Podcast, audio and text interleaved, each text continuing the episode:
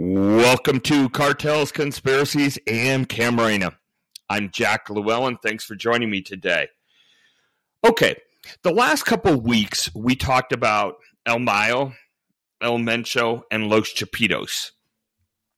Today we're going to kind of combine all of those and do a bit of a compare and contrast study of CDS and CJNG. I've titled this episode CDS and CJNG, past, present, and future. In reality, we're going to do a little bit less on the past because we talked about that when we were talking about these leaders. But what we are going to do is try to look at these two cartels, see where they're at today, see how their styles are the same or different.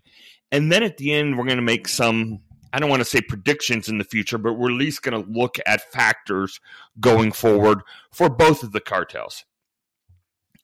All right, before we dive into that, though, a couple things I want to talk about. First of all, when we were talking about El Mayo, you'll remember I said there was some question or speculation as to where his nickname actually came from. Two of you wrote in, and thank you for doing this but two of you wrote in and gave answers. So Amelia says, hey, in Mexico, that's what they call Ishmael for short, kind of like Bill for William in the States. Other examples, Jesus Chuy, Jose Pepe, Francisco Pacho, etc.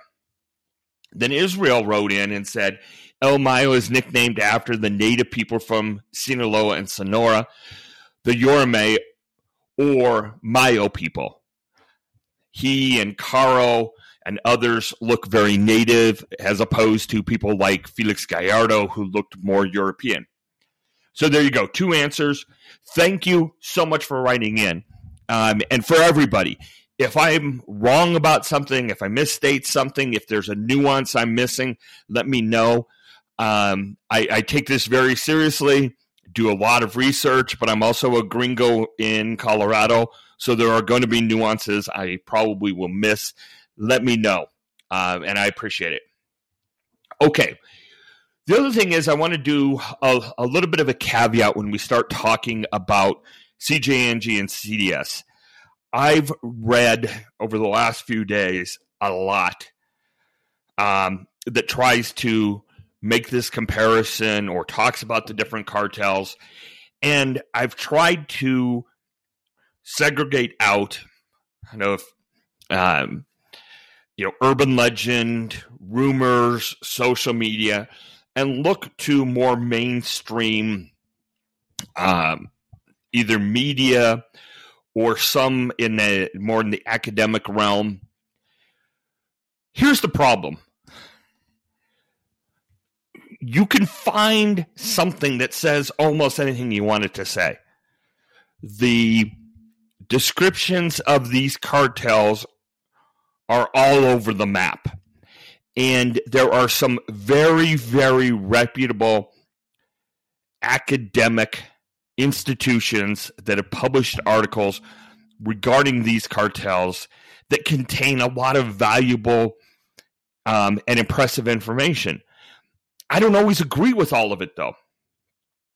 And so, for example, there is a report that talks about that after El Chapo was captured, that the Sinaloa cartel was then really run by four factions, four leaders.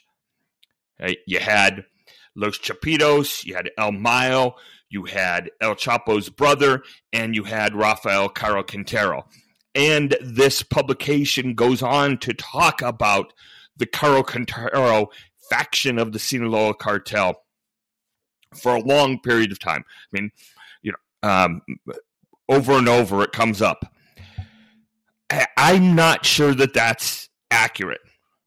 I don't think that there ever was kind of a four headed leadership. I don't think there was a triumvirate. I think, in essence, after El Chapo left, you know, was arrested and deported, the void was really taken up by Los Chapitos and El Mayo. And within a short period of time, they became the two dominant um, leaders, if you will, or dominant factions within that cartel. Does not mean I'm right. Okay. But I'm going to use podcaster's privilege. And what I'm going to give to you is what I think most of the evidence supports. I'll try to point out areas where others disagree. I'll try to point out in a couple of places specifically what others have said or where the source is for things. So keep that all in mind, okay? Um, you know, we've talked about this a lot. Even today, when stuff happens, there's lots of different ways to interpret it.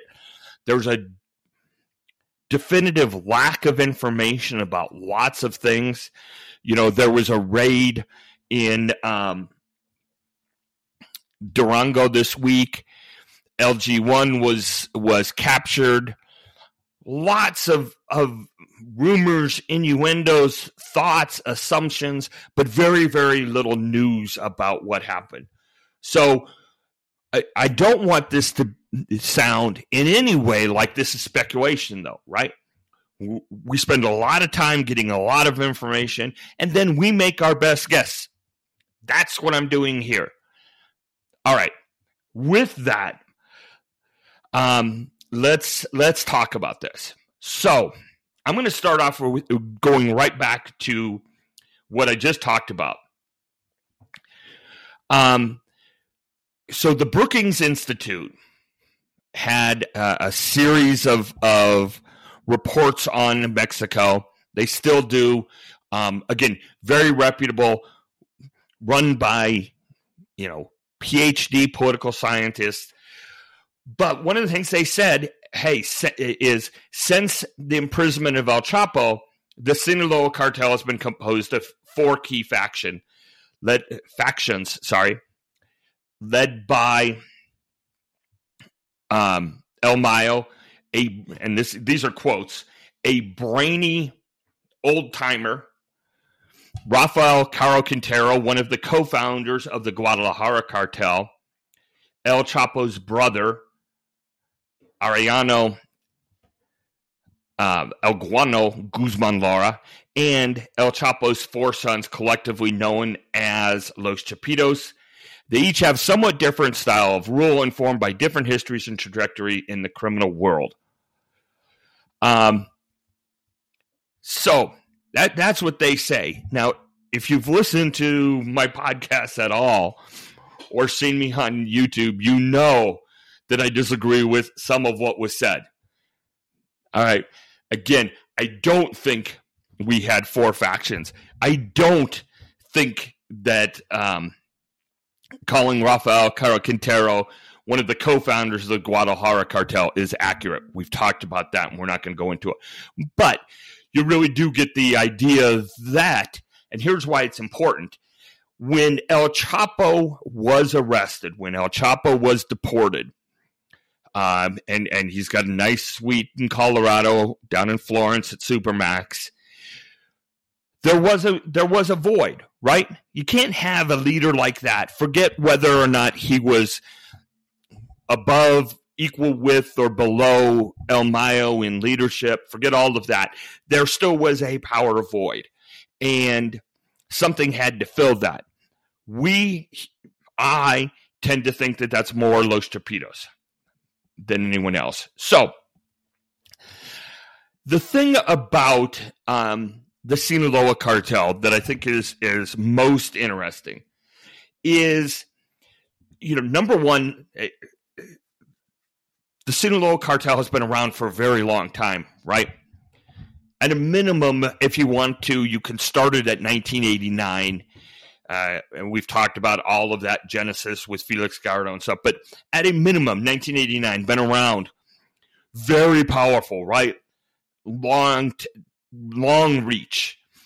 One of the things that's interesting about it is the Sinaloa cartel, generally speaking, is that they give a an air or a representation of more uh, more white collar criminals than thugs, if you will.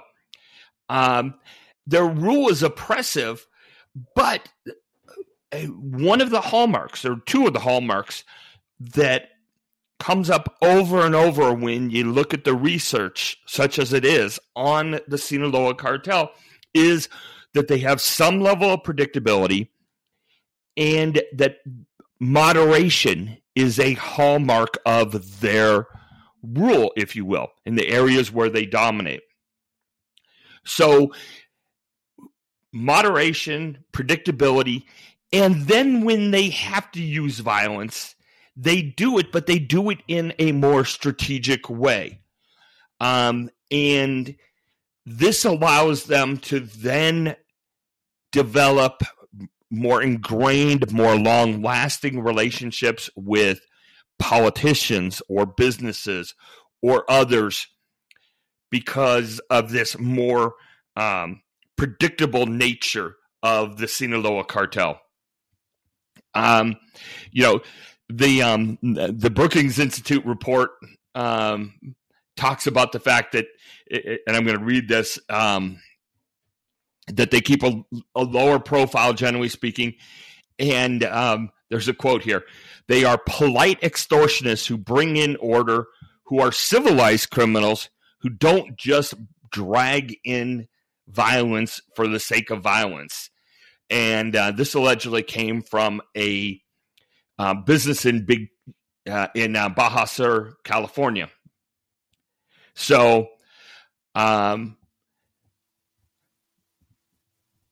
you know, again, they go on to say that the uh, in contrast to CJNG, and this goes, this is again a quote from the the businessman. He says the payments now are very predictable, and the collectors from the Sinaloa cartel polite and calm.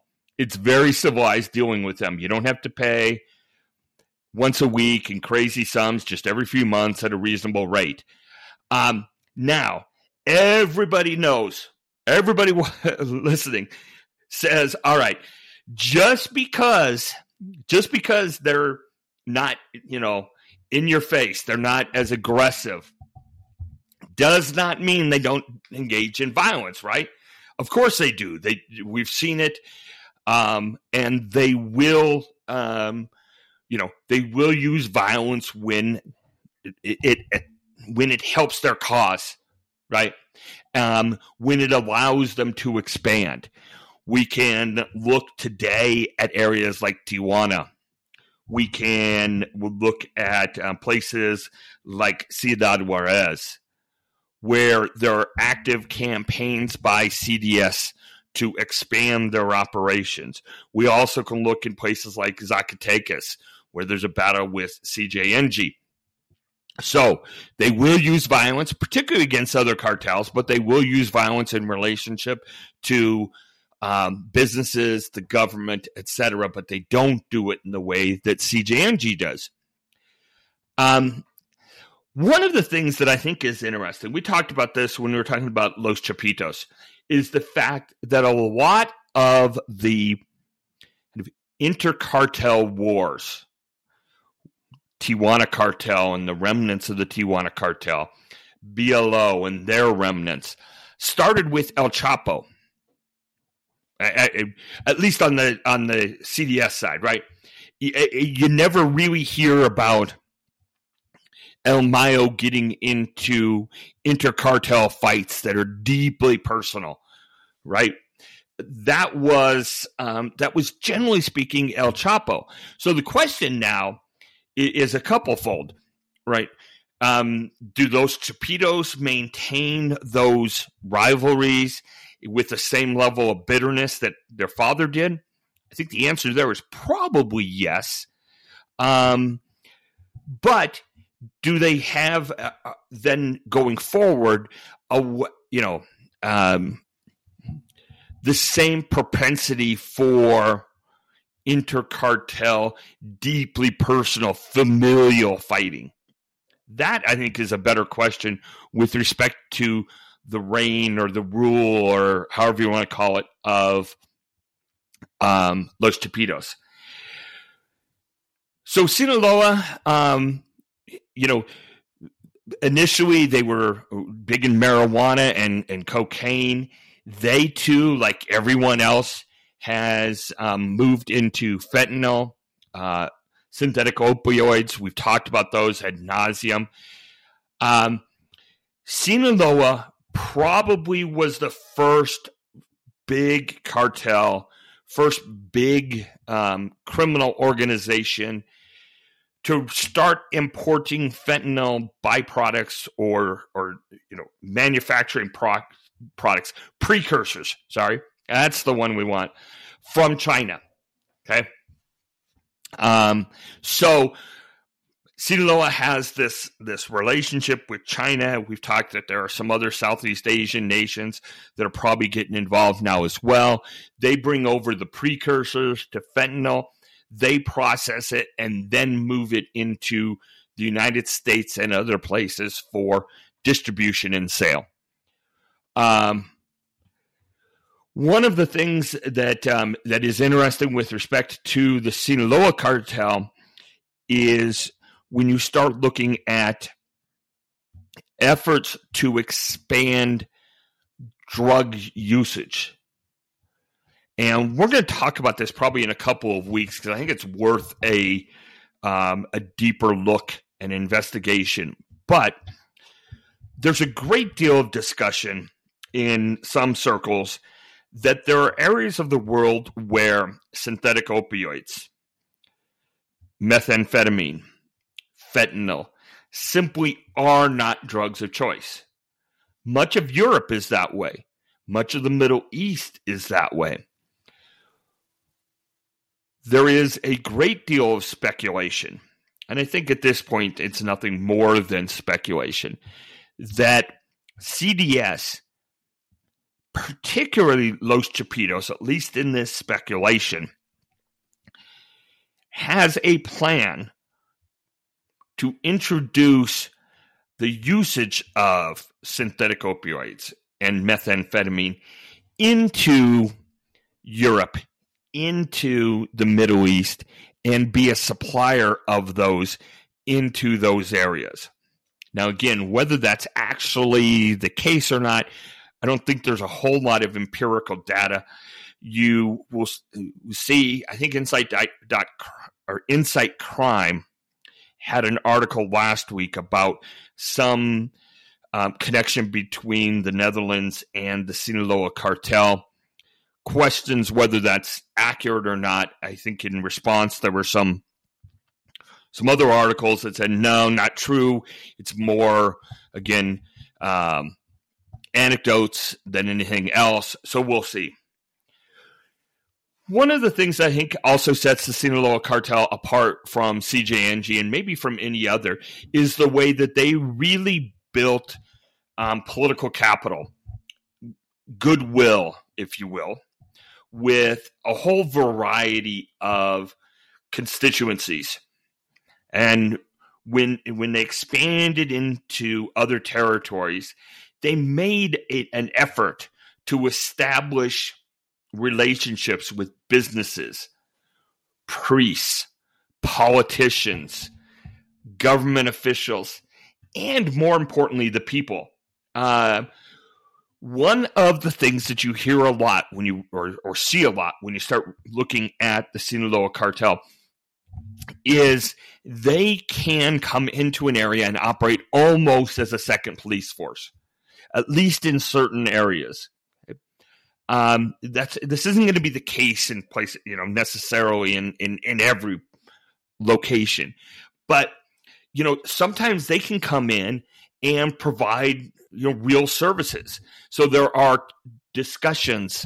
Um, the Brookings Institute again talks about um, talking to people in Acapulco who have said that when uh, there are extortions or kidnappings for money and ransom that Sinaloa actually has helped locate the kidnappers or the extortionists and turn them over to authorities.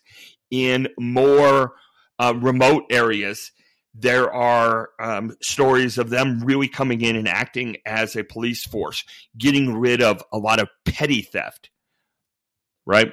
Um, and so that can endure, endear, sorry, the cartel to the average person, right? The average person is afraid to walk down the street. Now they come in, the, Sinaloa comes in, uh, people can walk down the street. They have a uh, a tax, if you will, but they know what it is. They know what it's going to be. Their life is a little bit better. They don't mind Sinaloa being there. It's an interesting and, and has been a very effective strategy.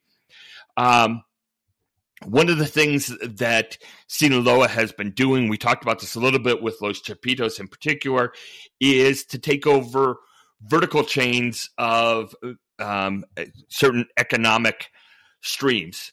So apparently, they've been very prominent in taking over some fisheries, um, doing lots of things. They've taken, um, you know, you know, the actual fishing operations, processing, sales to restaurants, uh, those sorts of things. Um, they've also been in um, involved in illegal operations with respect to, you know, actual fishing. On the other hand, there are reports that they've offered to work with the Mexican government to force uh, compliance with certain limitations or licensing and quotas that are routinely ignored. Um, so, you know, they can provide again kind of these regulatory services um, that help not just um, not just local communities, but also entire economic groups, if you will. So that's CJNG. Um, we've also talked about, um, you know, the fact that um, Los Torpedoes, you know, they really want to expand. They want to get out of being, um, you know, only in the, the drug trade business. They would love to, I think, expand into legal operations and get the hell out of being um, drug dealers in the first place, or at least in a lot of respects. Uh, we talked about in the past about how you know marijuana, the legalization of marijuana, could be um, one of their ways of doing that. Keep in mind there are some narco juniors, as they get called, that are coming up. Um, Ariano Guzman Araujo. I know I'm, I'm pronouncing that wrong. I apologize. He's the son of Ariano um, Guzman Loera, El Chapo's nephew. Uh, he got in the news recently with a gunfight in uh, Culiacan, but he's rising to at least some prominence in the cartel. There are others. There's um, Jesus Alfredo Beltran Guzman, uh, El Mochomito, after his father, um, Alfredo Beltran Leyva. um, El Mochomito, who's El Chapo's nephew, again, um, was freed from Mexican prison uh, not too long ago. You also have um, some sons of El Mayo who are still out there. Um, one in particular, Ismael Zambada Sicairos, um, Mayito Flaco, or El Caballero. Um, he apparently is his brother or his father's right hand man at the time or at the present. So you got the two factions, and then you have kind of some new folks coming in, some new blood, right? And we're going to talk about that in a couple of minutes. So that's CDS. Now let's talk about CJNG. We've um, we've gone over their history in the past. Um, excuse me. In about 2010, right? Um, Ignacio Coronel Nacho was killed by uh, Mexican security forces. You ended up having a uh, a good fight between La Resist- Resistencia, sorry, and uh, the Torcidos. The um, result of that was the Torcidos, uh, the Zeta Killers. They became CJNG and um, they really took over that whole area that Nacho Coronel had had done with and the Millennial Cartel. And this is when El Mencho came into power. We've talked about the fact that they they started off, um, you know, kind of trying to appeal to the Mexican people. They had kind of some, you know, idealistic propaganda. You know, said, "Hey, we're going to get rid of the Zetas and the Knights Templar. We are, um, you know, going to get rid of people who take advantage of the general population. Those sorts of things." They've been very upfront and, and forward about kind of being altruistic in the areas they work. They distribute toys and things. If you look in the newsletter, um, you, I think it was last week, there was a big giveaway for uh, a holiday. Lots of toys to kids in different neighborhoods, all run by CJNG. Um, CJNG is in lots of areas of Mexico. Okay. But where does it really dominate? Dominates in Jalisco, of course. Nayarit, Coloma, uh, Colima, sorry, the port of Lázaro Cárdenas in Michoacan. They've moved into the eastern part of Mexico taken over a lot of the area that was previously dominated by the Zetas, some with respect to the Gulf Cartel. So they're very prominent in Veracruz. They're also very prominent in areas of um, areas of Mexico in the central regions that are big oil producers. Um, so that's going to be important for for them going forward as well. We know that they have, again, some battles in the East with um, the old school Zetas and some dissident or remaining factions of the Gulf Cartel, um, including groups known as Grupo Sombra. And, and going back to what we talked about earlier, you know, the roster of players of factions and groups and splinter groups and remnants and dissidents and new names and old names and stuff changes all the time. All right. It's almost impossible to get a snapshot at any given time. So, again, some of these names can change and things. Um, some of the big places that CJNG is looking to move into more, of course, Tijuana. Um, we talked in the past about the fact that there are still remnants of the Tijuana cartel or uh, the AFO group in Tijuana, and their power seems to be somewhat tied to what other large groups they are working with. Is it CJNG? Is it CDS? Is it other groups? Um, so there's that. There, of course, is Juarez. There are parts of Michoacan, Guerrero. Um, the Riviera Maya has, of course, become more of an issue.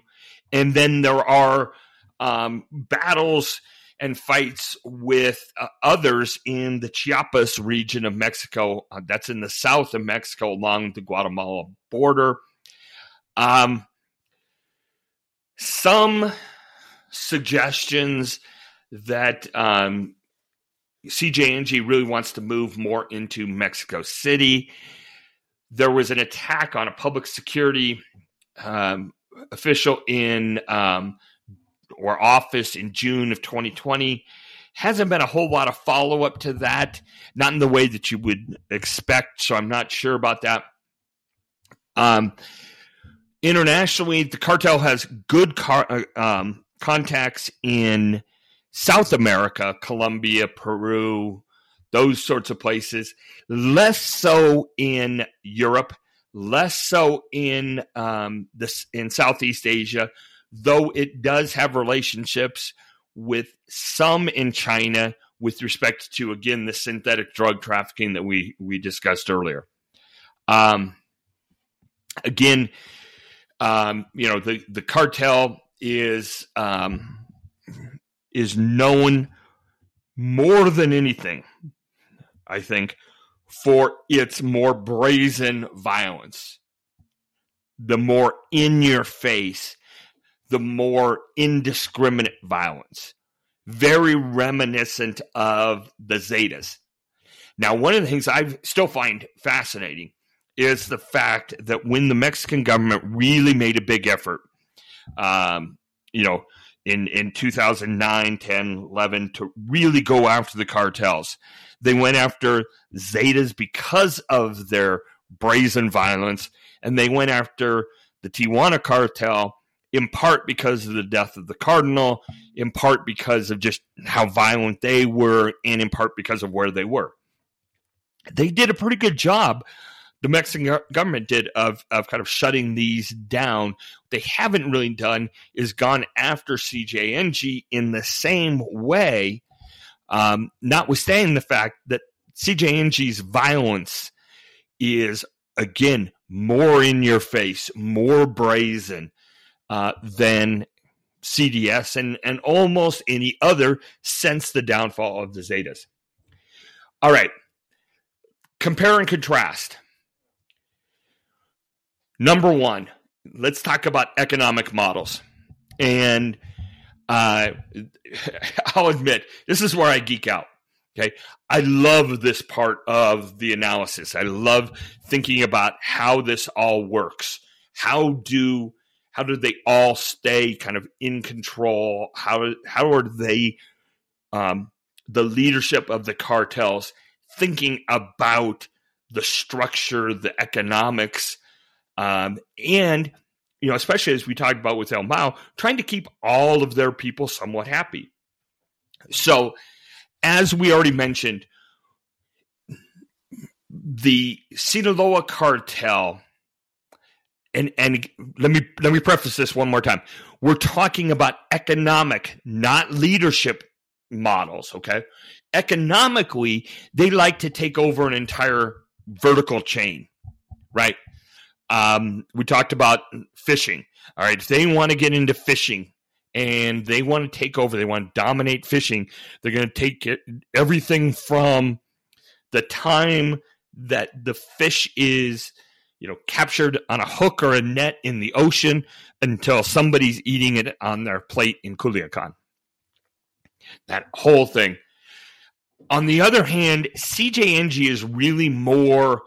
Um, I, I almost compare them in a way to kind of old school mafia in New York. You know, they're far more. Um, and I guess you know you could talk about some areas, but the idea of kind of on the street, you know, you tax local businesses, you get, um, uh, you know, you, you, you force them to have protection. You um, almost have licenses and franchisees. So um, it's just very, very different um, style. And one of the things that CJNG does is you know is they tap into or tax or get a you know get a, a cut from all kinds of different enterprises drug trafficking um, prostitution legal sales of tobacco alcohol you know whatever. So those are interesting. And one of the things that's that is noteworthy and we mentioned it earlier, and Brookings Institute again does a very nice job of, of talking about this, is the fact that overall, the CJNG um, taxes tend to be much higher overall, much more regressive than that of the the CDS, right? So at the end of the day, when you're looking at everything, if you're a businessman in you know someplace in Mexico, you got CJNG and, and CDS in the area. CDS is going to come in and, and kind of take over the town and, and stuff. And and it may seem in some respects that, that they're more domineering in a way, but the amount you pay is going to be less overall and there seems to be more certainty with respect to them and less direct confrontations, right? Um, again, I hate to make the the comparisons with the the uh, with the mafia, but you can kind of see, you know, the difference between the Dapper Don and uh, you know, and and more thuggish um, groups or factions or leaders. And, and, I know that's not a perfect comparison, but but we'll go with it. So, um, you know, CJNG when they take over, it's based on violence. It's based on ostentatious violence. It's based on brutality. And they come in and frankly, they scare the shit out of people. Right? That's how they take over as opposed to the, you know, the polite extortionists who from the Sinaloa cartel. Obviously, most people would prefer that there not be either one, but maybe, maybe you prefer kind of the, you know, uh, the the nice guys taking your money uh, as opposed to the mean guys taking your money that at the same time uh, scare you to death and may shoot you just for the hell of it. Um, okay. One of the other things CJNG is far more known for is that you know they have some uh, they have some weaponry that matches the the Mexican police and National Guard. They have no problem kind of putting out uh, propaganda and information showing how tough they are, how big their their guns are, so to speak. Um, they do kind of like Sinaloa. They do get into you know trying to co-opt um, the community, doctors, government people, social media influencers or social influencers, um, but they do it again in a different way. One is one CJNG is in threats. The other is in more um, bribery, if you will, you know, doing good things for the people. Uh, CJNG, you know, has really expanded. There are some concerns that they may have issues with respect to, um, you know, being able to hold on to all of their territory, and we can talk about that later. So that's past and present. Looking to the future, what do we see coming down the line? So, number one, you've got the, you still have the fracture between Los Chapitos and El Mayo, right? Lots of rumors about the source of information with respect to Ovidio Guzman. Was uh, El Mayo involved? Were people working for El Mayo involved? We don't know. We don't know how that's going to affect that fracture. We know for sure that CDS is going to be stronger to the extent that they somewhat stay together as they have, even if there are some internal battles. But one of the big things going forward for CDS is going to be can they maintain as a as maybe an, an, um, an umbrella organization covering the two factions. You know, it, it, I'm going to make the comparison to the NFL you know, at some point you had the AFC and the NFC, right? They're under the NFL, so they are, uh, you know, they're they're different, but they're the same. And then you know you have a split off, and it's the USFL, and they're different.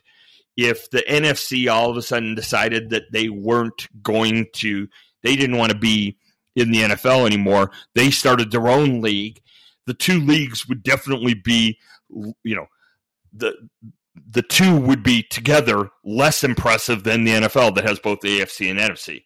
That makes sense.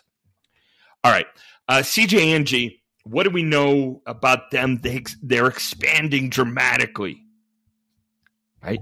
And the farther they expand, the more possibility of having fractures, of having splinter groups, and because of their brazen violence, perhaps there is more opportunity the further they get spread out for there to become dissension, for there to become communities, groups of folks who fight back against them because they're spread out.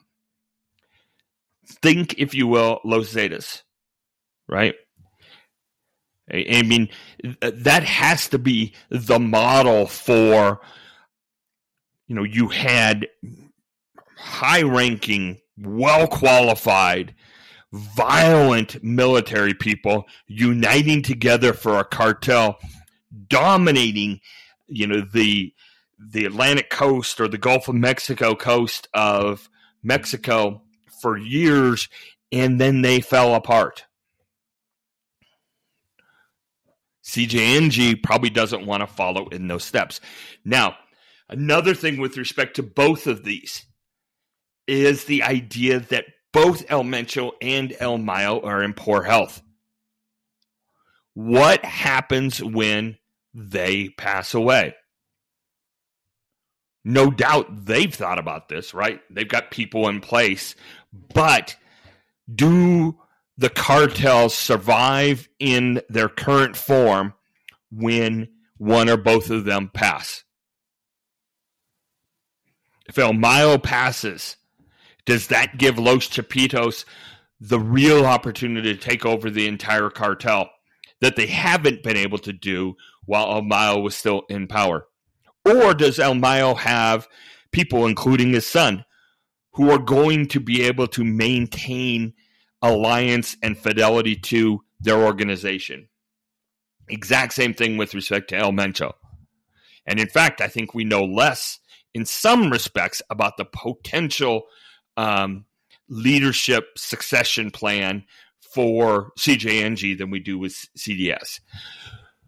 One of the big wild cards, of course, is the government. Not just the Mexican government, but also the U.S. government. To what extent do those governments make a new and concerted joint effort to get to El Mencho, to get to El Mayo, to destroy these two particular cartels? Do they have the ability to do that? Do they have the political will to do that? Those are going to be the questions going forward. Right?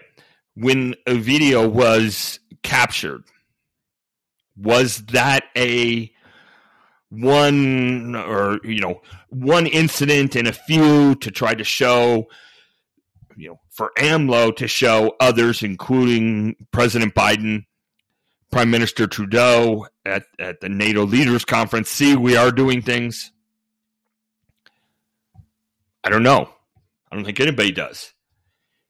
Is this going to be something that's followed up over and over and over? Are we going to see more and more government efforts against CDS and CJNG? And if we do, what's the pushback?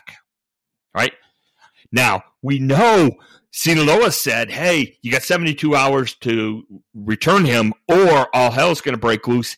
And it really didn't, right? There were issues for the few days around it, but we haven't seen the big attacks, uh, counteroffensive, if you will, from uh, CDS, does that give the government more opportunity? Don't know. How do they feel about really going after El Mencho or other CJNG leaders? There has to be a calculus someplace and said, okay, if we got El Mencho, let's say we found him, we were able to go in and pick him up just like we did, you know, Rafa last year what would be the repercussions? What would happen to the cartel? What would happen to uh, you know the government forces? To what extent would the cartel respond in a way that we just don't want to have happen? Right? You know, I've s- suggested for a long time that I thought that CDS had a little bit of a hands-off approach from the government because overall they were the least offensive. You know, the lesser of evils. And they only went after El Chapo when they really had no choice. I'm not sure if that's the case at the moment. I'm not sure how the offensive against Los Chapitos affects that analysis. Okay, so the short answer is we don't know, but those are things to think about. And that's our analysis, our compare and contrast of CD, CDS and CJNG for today. Very different styles. And I, again, I, I geek out on this. I think it's really fascinating, and I hope I didn't bore you to death in the last 45 minutes. Okay. As always, if you have comments at all, I'd love to hear them. Let me know. Um, if you have suggestions for things that you want us to talk about, there are so many different areas that we could hit. I want to make sure that you know I'm at least trying to address things that are of interest to people. So let me know if you have ideas, thoughts, or, or just things that you're curious about. I'm not exactly sure where we're going next week, but uh, you know, stay tuned. Check out the YouTube channel if you will. We're putting up something today on Mexican geography that I think, if I do it right, will be really cool. Um, there's some news updates on there. It's car- cartels, conspiracies, and Camarena. It's easy to find. Take a look. And if you if you like this, if you enjoy the analysis, take a look at my book. Someone had to die. Uh, I think you'll you might enjoy it. And that is all for this week. Have a great week, everyone, and we'll talk to you next week.